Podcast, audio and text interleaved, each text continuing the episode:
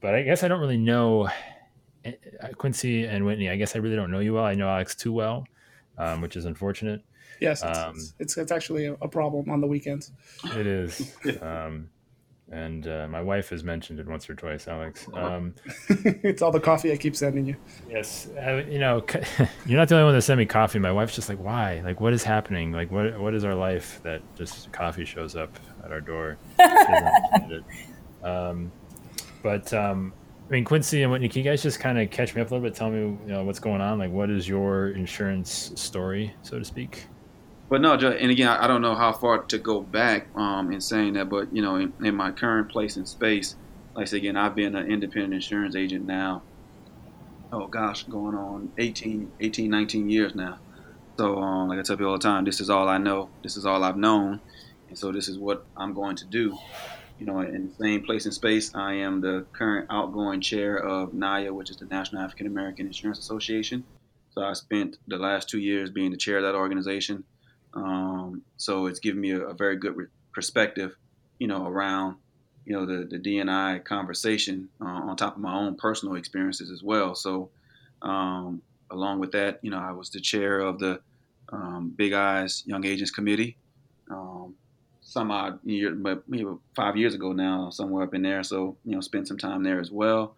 So I say again, between the independent insurance agency space this is my life now and, and, and giving back to it and, and obviously having the conversations around these to make sure that just being very candid um, my goal is to make sure that i'm not the only one in the room when i go to you know a particular place in space yeah uh, for sure um, whitney so what's happening like tell me what's going on with you i, I kind of want to follow uh, both uh, with you guys both on, on, on each of your stories but we'll kind of to set the set the tone here to start. So I have worked with uh, the Big I independent insurance agents and brokers for going on five years now. My first assignment or my first side project was to help out with the diversity task force. And uh, fortunately, I have a lot of background experience in the diversity and inclusion space starting in high school and having attended um, a high school where I was one of very few African American students. We were able to start a Black Student Association there, got African American Lit started within our high school. Then in college, I was able to help in recruiting more African Americans and minorities to attend the University of Michigan. Go Blue.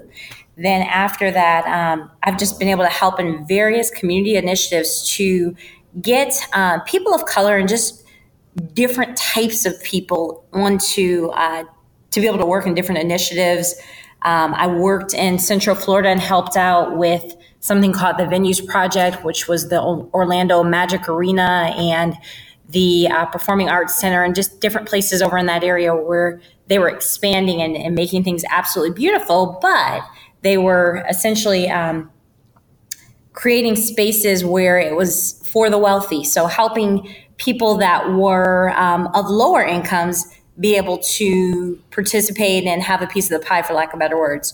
So then, in working with the Big I, a lot of the community organization type of work that I've done in the past, I was able to bring over to the Big I. And essentially, when we first started on the diversity and inclusion initiatives, we started more so on the national level and having fabulous presentations brought to our legislative conference and to our fall leadership conference.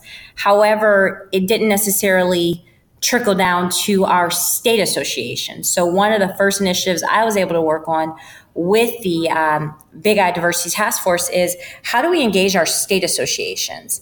And one of the main things uh, when you think about diversity, when you think about anything that someone hasn't done before, is to find out where their strengths already lie. So when we went and started connecting with our different state associations, we helped them to see some of the areas in which they were working on as it pertained to diversity that they had absolutely no idea that they were doing something um, that essentially embraced a culture of diversity and inclusion. So it's been pretty fun, and I, am glad that I have uh, Alex on the journey, Quincy on the journey, and all the different other individuals that we have as far as independent agents that are working to help and, and making that more of a um, a thing across the country as it pertains to our association. I I'm going to toss this. This might be a bit of a hand grenade, but it came to me as you were talking, Whitney. And anybody can feel free to jump in on this. And Alex, people know who you are, so we don't need to introduce you. I don't think. Uh, we can do it. Can we say that Alex is the uh, chair for the diversity task force and prior president for the Latin American insurance? No, excuse me, Latin age. No, I'm going to butcher it. Quincy Alex. Latin, Latin American the Latin American Association of Insurance Agencies. That's a that's that's ridiculously way too long of a name. You guys got to think about that. Um, all right, so hand grenade incoming. The question is, if you had to assign a percentage meter to like how far we are, in your opinion, as to again, Quincy, to your point of you don't want to be the only person in the room, like you and and Whitney, the everything you said, like what, like how far are we? Right. Are now? we referencing the industry as far as the insurance industry as a whole? Yeah, I mean, just in general, your perspective, your thought from whatever angle corner you think, like from what you've seen from where you started to where we are today, how far have we filled that that progress meter? So I, I don't know if we want to actually answer the question, only because it's so hard to actually answer the question. It, it, not far enough is an easy answer to the question. Um, yeah. Uh, you know, it, if you take the Big I, for instance, um, uh, you know, you would have a, very low percentage, uh, less than ten percent um, if you take, you say, agencies in South Florida, for instance, you would see agency ownership um, amongst diverse communities, you know, uh, much higher than it might be, say, Northern Florida. So Florida as a whole might be a little bit more than it is, um, say, you know, some other states that that have it less. Uh, Mark Mail, who's who's uh, who sits on the task force and, and represents the state executives. Um, he's from Rhode Island, right, Whitney? Yes. Right. So very small state. Uh, you know, and according to him, other than than a very healthy Brazilian population, um, he's like there is no other diversity in, in, you know in his state, or there is very little representation of diversity uh, within his state. Um, so it's harder for for the agency, you know, owner force or workforce uh, to to mirror you know anything more than that. So the question you know, is um, you know, is that true, right? Are those perceptions reality? And that's the question that's really hard to understand because some of the some of the time, most of the time, nobody wants to ask that question. Nobody wants to stand up and say, okay, all right, who identifies as African American, you know, you know, LGBTQ or um, you know, Asian American or Asian, um, you know, Hispanic American, you know, who's from here, who's not from here, third generation, second generation. It really ends up depending on what your definition of diversity ends up being. And I think the other piece is it boils down to in generations past, we kind of band aided the problem to some degree, and that we made it sure that we fulfilled a quota. And we needed to have, you know, a person of color on this project, or we needed to make sure we did some recruitment here and there for people of color, which was great. However, we're in a spot right now where we're saying, okay, that's we're not going to just fulfill a quota. We need to do some actual change in the actual culture. How do we change, do a shift in culture so that it's not per se a need to fulfill a quota. It's more so having more more than enough people to choose from.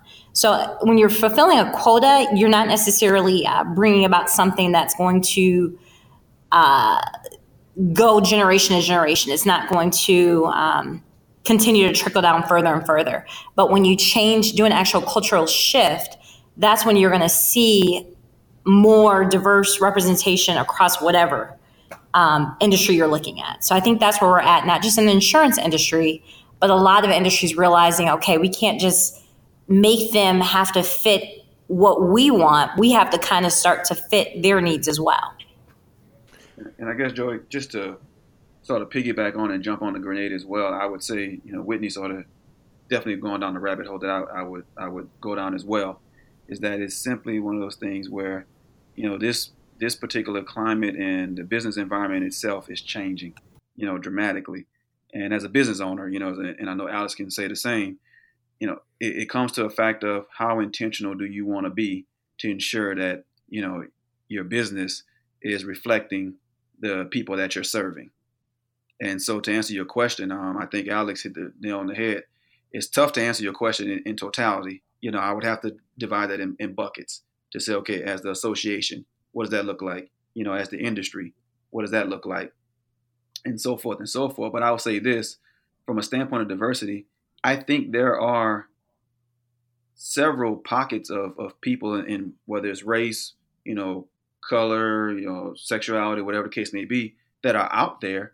It's just a matter of now how intentional do we want to be as a business? How intentional do we want to be as an association and an organization to go out and find those people and really give them a platform? You know, um, I, I, was listening to a podcast and, and a guy said something that was very profound to me and it's been sticking to me really when it comes around to diversity and inclusion. And the guy said, you know, it's it's it's a, it's something different to have a seat at the table as versus being have a voice at the table. And so I think we're at a point right now when for me, especially on my on my particular DNI soapbox, you know, it's one thing to have a seat at the table, but it's a whole other thing to have a voice at the table. And so that's really what I'm pushing for now is for, you know, those people that present that box of diversity and, and inclusion to have a voice at the table now. Are we starting to hear it more, Quincy? Is that is that starting to happen? Um, I in, in my personal perception, I think so and I, and I don't and but but here here's the kicker though, Joey. I don't think it's because of the intentionality of certain organizations and associations and businesses being intentional but seeking out. I just think right now because of you know let's just call it what it is our env- environment, our climate, and having social media and everything else has just given an easier voice for people to have.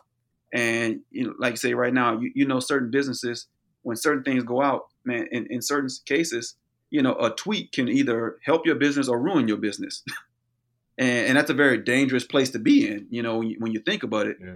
So I, I, think when those, you know, demographics of people and those boxes of people understand that they have a voice and they can get that word out there, you know, it, it's, it's changing the landscape. And so now I think, again, as associations and as businesses, we just got to become more proactive. What, what, what, is, let me ask this. What isn't happening now that would kind of help ignite that that proactive initiative if you will? Like where where where are we falling down? Like who like who is not communicating properly? What channels aren't open? Like how can how can the situation just kind of move along i guess in a way? I would say this to some degree it's being comfortable with the uncomfortable because it's very, very easy. All of us, we, we, we want to stick to what we know, what we're comfortable with. But in order for us to move forward as an industry when it comes to diversity and inclusion, you have to be okay with being around people that are not like you. Um, I, I, totally don't want to, to coin um, Kelly McDonald's phrase, but how to market to people not like you, recognizing the importance of uh, and the value that those individuals bring to the table. And until you get uncomfortable, um, I'm sorry, until you get comfortable with the uncomfortable, you'll never actually be comfortable with the uncomfortable, if that makes any sense. So I would say that's one of the things that um, being intentional about getting around uh, people that truly very much are not like you, especially when you're thinking about an association. When you think of an association, you're a club of sorts. So no different than when we were in high school and the lunch table. How many times did we actually go to a lunch table with people that were not like us? The same thing when it comes to what we're doing right now as an industry and, and most certainly as an association. Yeah, I mean, um, th- that's part of, of, of, of, I think, you know, it's both things I think that, that Whitney and, and Quincy were saying. It's, it's about being intentional, right? So how, you know, as an industry, is anyone being, you know, overtly intentional on the issue of diversity and inclusion. Um, and and the conversations that it starts when you are overtly intentional are uncomfortable, um, but sometimes they have you know really uh, you know the desired result of the conversation ends up being that everyone feels like they're completely seen, right? So one of the one of the difficult parts about um, uh, one of the nuances, if I think of diversity and inclusion, is is that you know sometimes um, kind of to what what Quincy was alluding, you know, it, from my personal perspective, I don't think that there's a, a door that has ever um, I feel has ever been slammed in my face specifically because of who I am, where I'm from, or the accent I happen to speak with. Um, but at, at, the same time, I know that a lot of that has been my own initiative of trying to get into doors, um, not necessarily an invitation to do so, right? So the the question ends up being when I'm there, am I being seen as a whole human being, or am I being seen only as that part that's convenient to the folks that are there? Um, you know, and and and so that that that conversation is one that intentionally has to be had. Intentionally have to create an, an atmosphere where people can feel like they can walk in, and and they can bring every you know every part of who they are. Uh, obviously, within you know a certain amount of reason, but the point, every part of who they are into the room and into the conversation, and that no part of the conversation will be censored, changed, stopped, muted, or or uh, uh, just because you know they happen to, uh, you know, be from a certain place, be a certain age, uh, happen to love a certain person, so on and so forth. You know, and, and, and this, you know, when you had said, and I kind of want to jump in this, this kind of uncomfortableness, right? Like, I think for, for, you know, to be honest, like I'm not very comfortable right. I don't know how to have this conversation, right? And I don't know if that's a fault on my my end, like just from where I come from, like it's the sensitivity to the thing, right? And and but you don't want to you don't want to boil it down to that being the only thing that you know is like what you're what you're after. It's, it's so it's it's it's it's how do I mean because I think I think this. Do you guys view this as more of like a a generation gap? I don't. I don't. I've. I've I guess I've just. I've never ever walked through my life and and really necessarily obviously never had to deal with it at, at, any level that is probably near what you guys have ever encountered but um, to to even say that you know just the mindsets of the people that again that i that i you know that I run across in the industry, whether it's Alex or whether it's Quincy or, or you, whether it's you, Whitney, it's it's that mindset. And how do we how do we kind of allow those things to be kind of come front and center to the issues versus you know other things that maybe aren't as important? Mm-hmm. Well, I think um, this Whitney and, and, the diversity task force, uh, Whitney and, and help me out here. A couple, a few years ago, you guys did a session uh, I think it was at Ledge, that Ledge conference maybe um, that brought the actors in and, and they they depicted different scenes and, and different you know um, scenarios um, and, and whatnot. And, and the impactful part for me, Joy, I want to, and I think sort of speaks to what you're saying right now, is I was with my contingency from Nevada. Um, and of course, I was the only African American. Uh, there was another um, white female. Um, but then we broke into a little section, and it, and the question sort of got around as to, you know, what makes you feel most uncomfortable, blah blah blah. And so I just shared with them that, you know, the fact that when I walk into a room, I'm the only one like me in the room. And for all intents and purposes, you know, I, have known these people for years now, you know, and, and befriended some of them, you know, and, and, and shared personal things with them. But I can tell the look on their face that they never thought that they never considered that like oh wow when quincy walks into a Big I room and realizes that he's one of three you know how does that make him feel?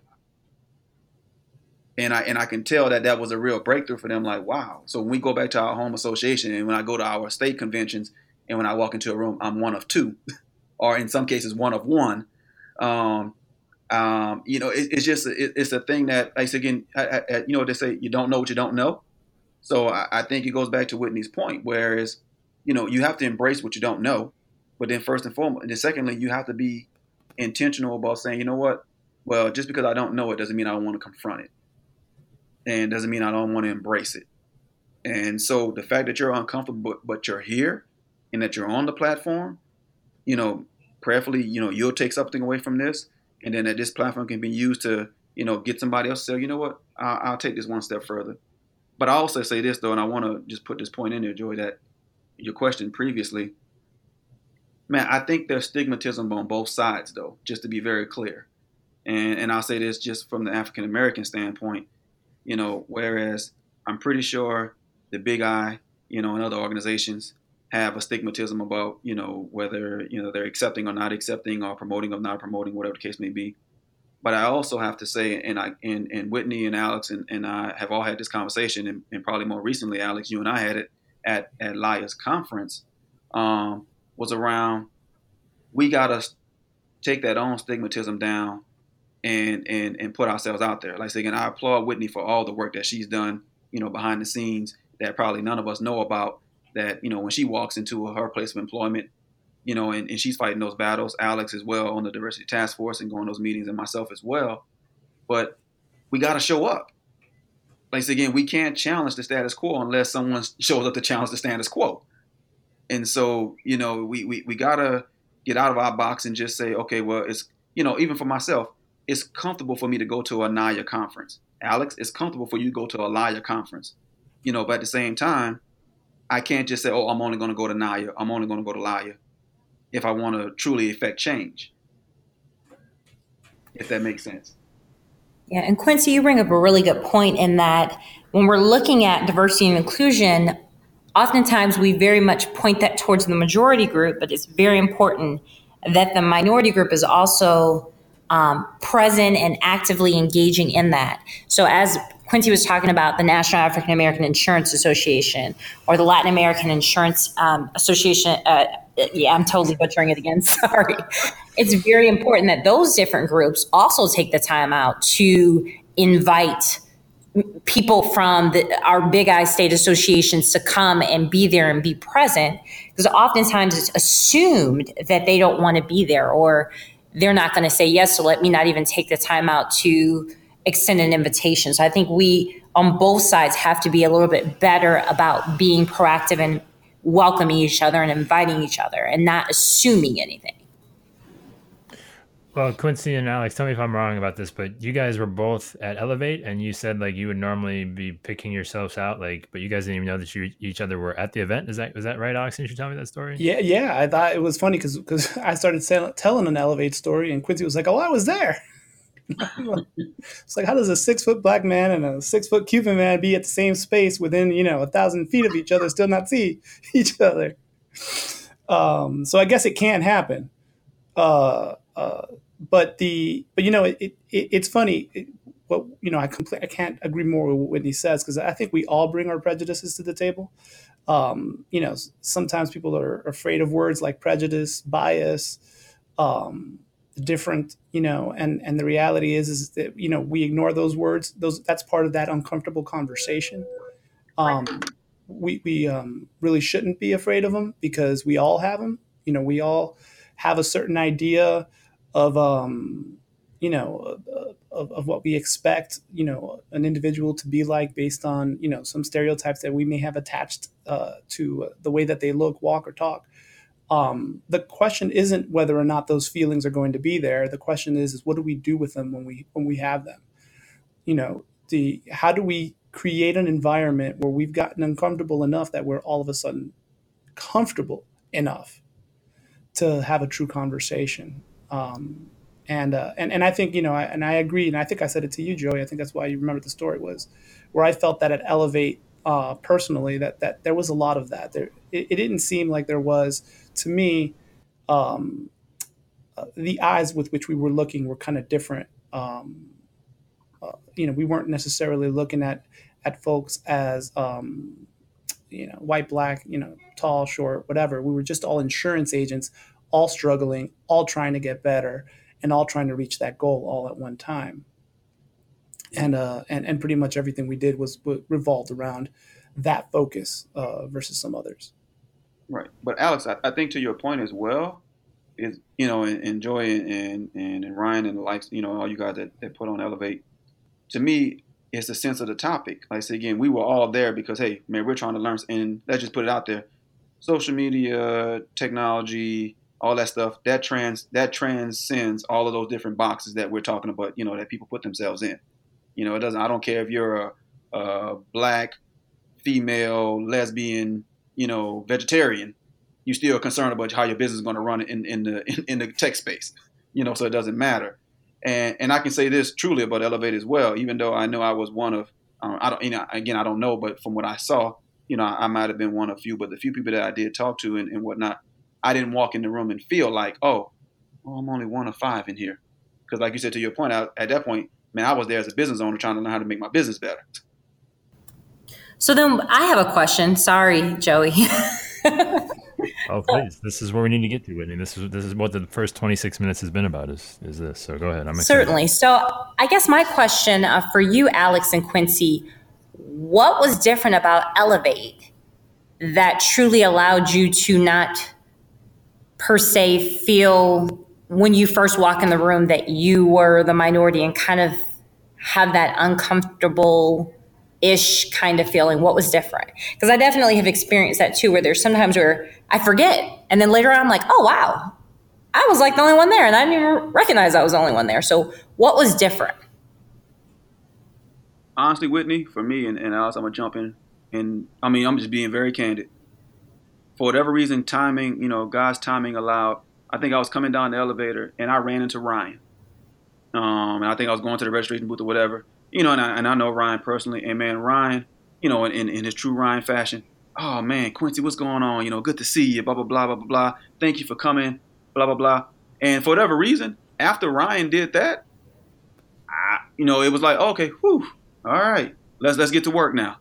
So, in in you know, even though conscious, subconsciously, consciously, I knew I was one of few in the room, but at the same time, you know, it, it just didn't I don't want to say it didn't matter. It just wasn't as prevalent. Almost like you said again, like I was conscious, but it wasn't like, oh, okay, I'm gonna sit here like that. You know, like I'm just being very careful. I'm not gonna sit here like the angry black man because I'm the only one in the room. Gotcha. So the, just the fact that someone right when you got there immediately made contact, talked to you, built rapport, someone that you knew, kind of helped out with that situation, that environment.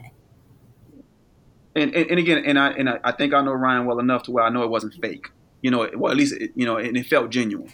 And it's interesting you should say that because I'm going to um, call out an association. I remember going to the Alabama um, Young Agents event, and I was really nervous because that was my very first state association event. And I don't, I've only been in Alabama maybe once in my life, and it was kind of in passing.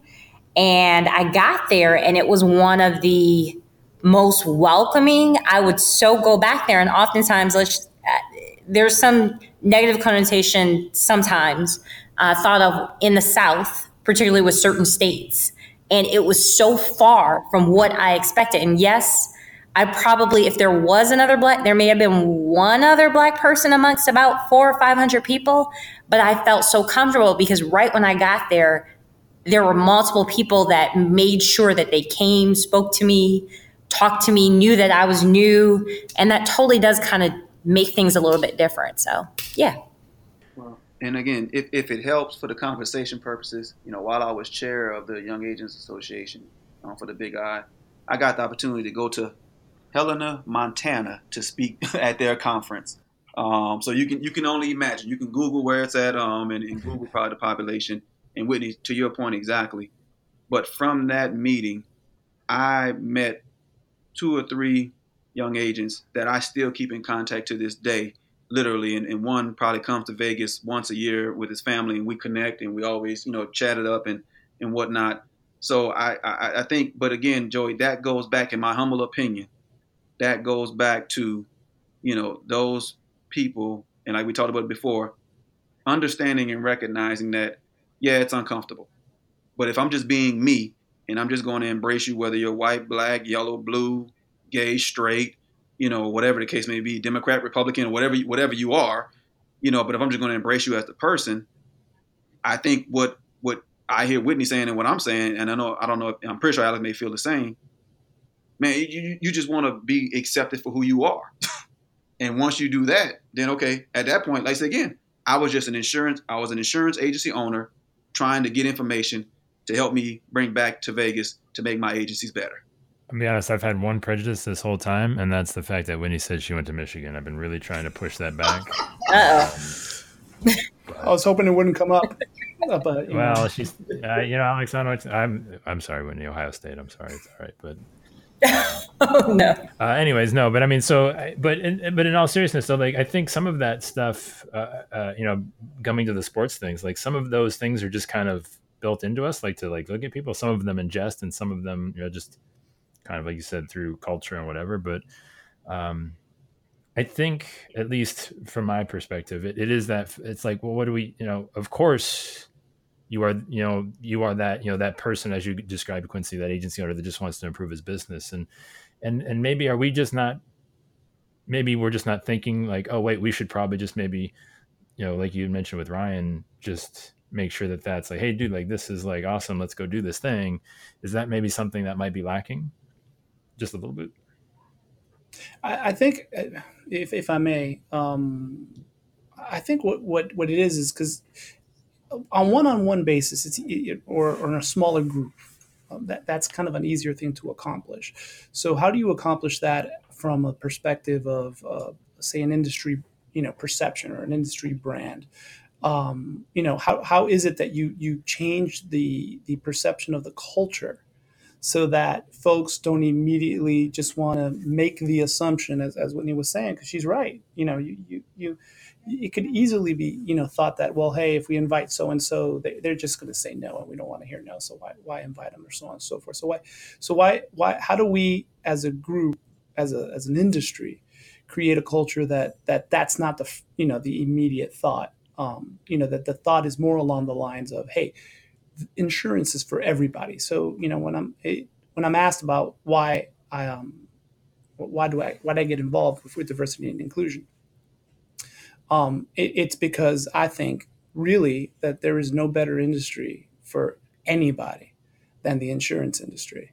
The, the insurance industry may not wear a badge of uh, inclusivity per se. It may not have that as a uh, um, you know one of the first thoughts that goes into people's minds.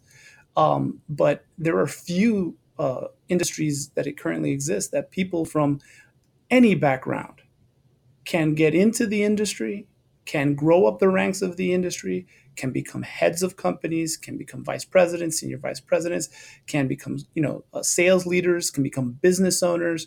Um, you know, the, you know, they they can get you know education uh, that's maybe further than that that they would have gotten in college if they didn't go with a designation like the CPCU um, or, or, something of that nature. I mean, there's just so much opportunity within our industry, and and I see that as an opportunity for for all walks of life, and um and and it's one of the things that I love about the insurance is, is that it is, you know, as a as a job, it's really diverse.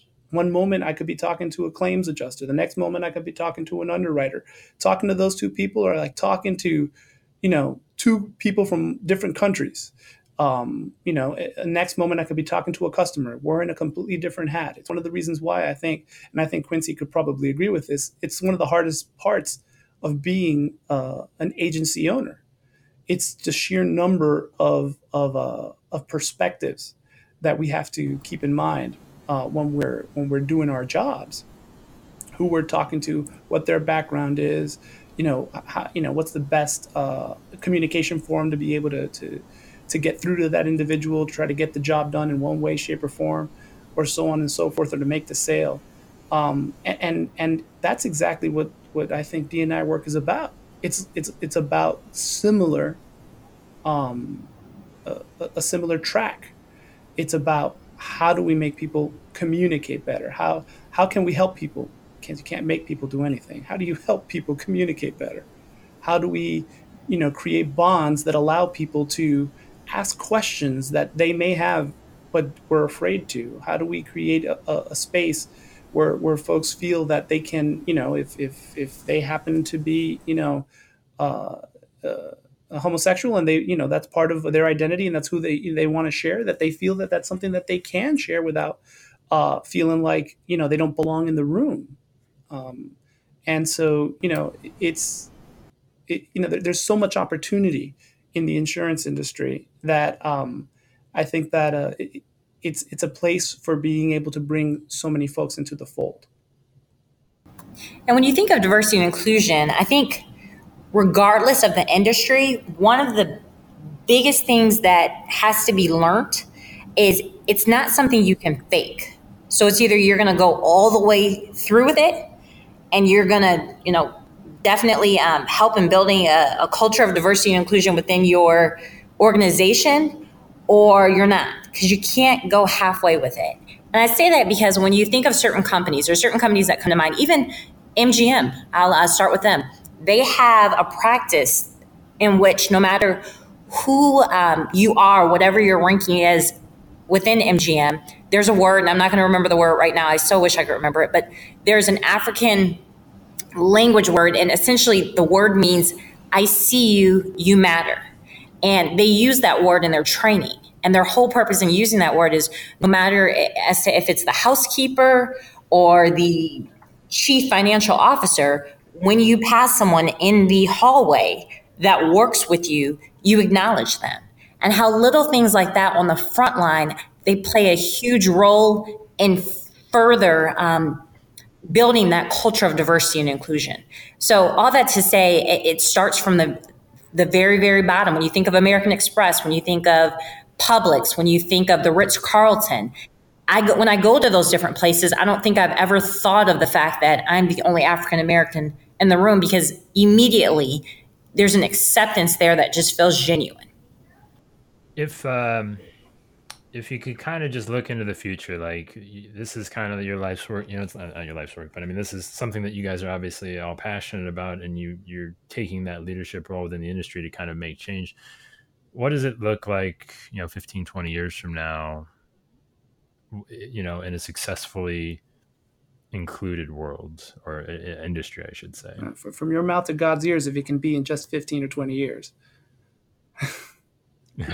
well, I mean, I feel kind of bad we're having this conversation right now, but let's hope it's. 15 well, I mean, it's you know, change change takes time, um, uh, and uh, and and I don't think there's any other way to to, to really create change other than to be consistent and persistent and uh, and allow for time. Um, I mean, from my pers- my personal perspective, um, you know, a, world where when when we walk into a room, we f- we don't we don't feel alone.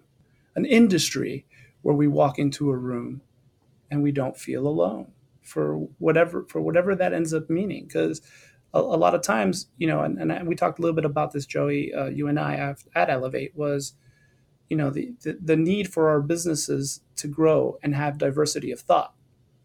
So when, when, we have this conversation, um, oftentimes it goes directly to kind of the, the culture shift, and, and so there's often, uh, you know, from a business perspective, people ask, well, what's what's you know what, what is there to gain?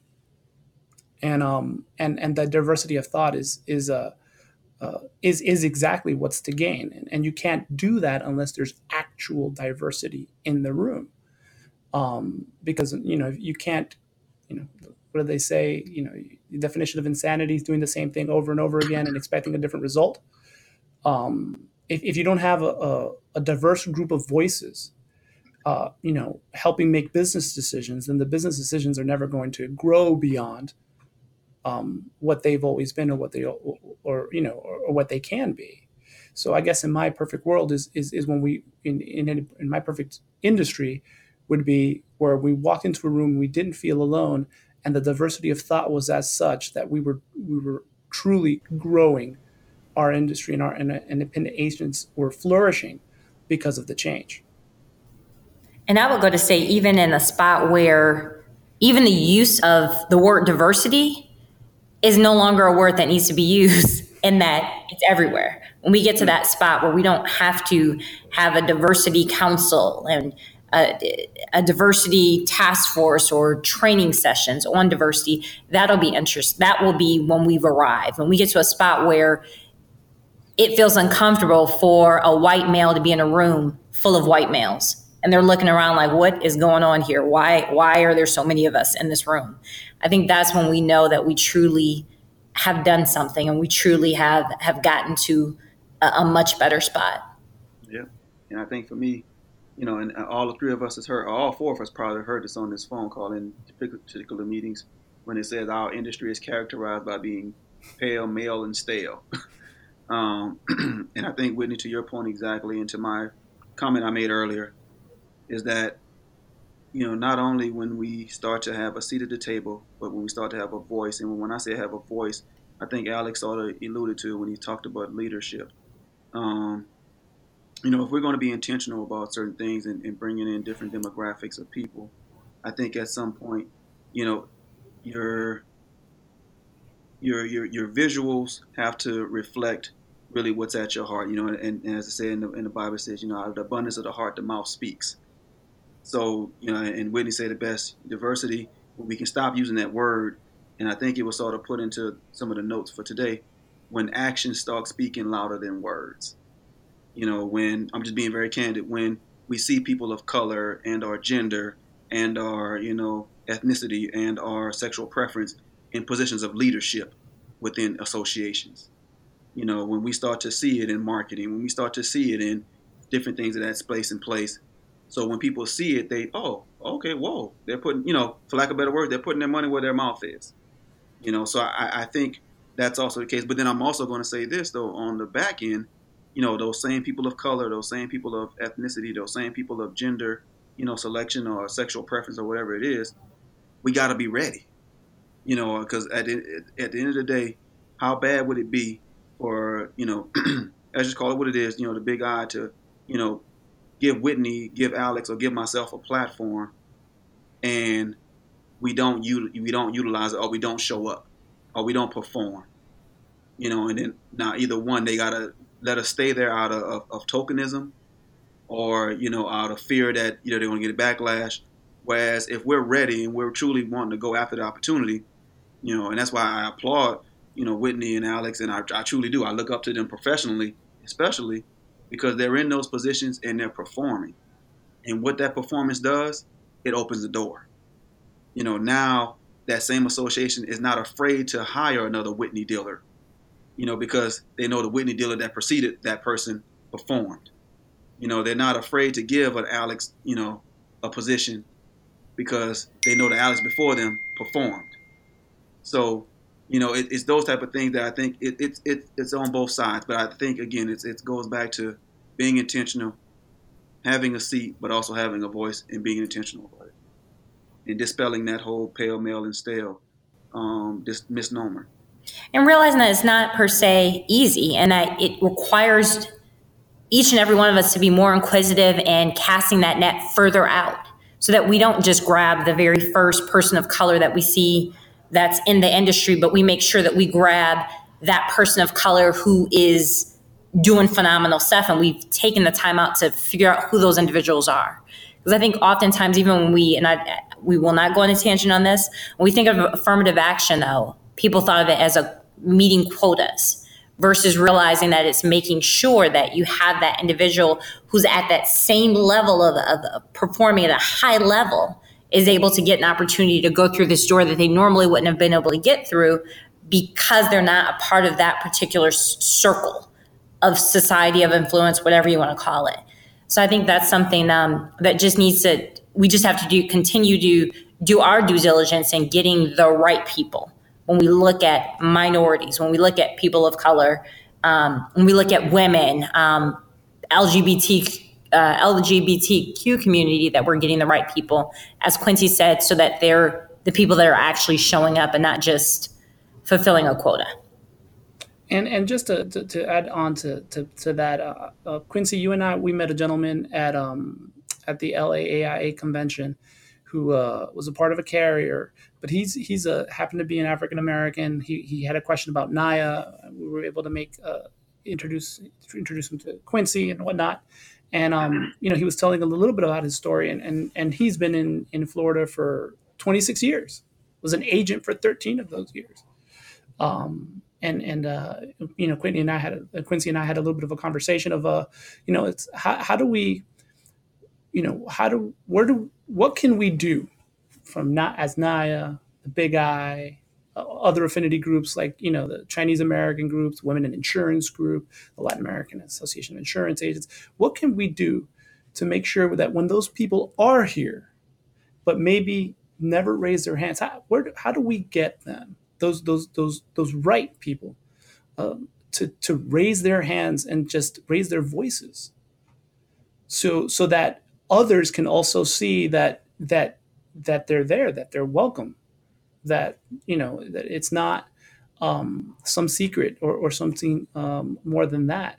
Um, how, how, do we get those voices lifted up and, and get and get those folks to want to raise their hand so that we can you know show visually as as Quincy was saying because there's so much goes into showing up so much goes into uh, there's so much need for being able to to actually see action in place and sometimes that is because some of the folks that we're talking about are in the industry but their voices are never heard some part of the time because they're suppressed, but the whole other part of the time is because they don't want to raise their voice.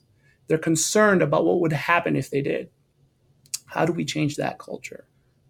Um, and and and in in a in in an industry where that's less of a problem, that or that's not a problem at all, um, it's because those biases have have been confronted. Um, you know, that, that's what we're starting to, I think, head in, in, into uh, perfect world territory.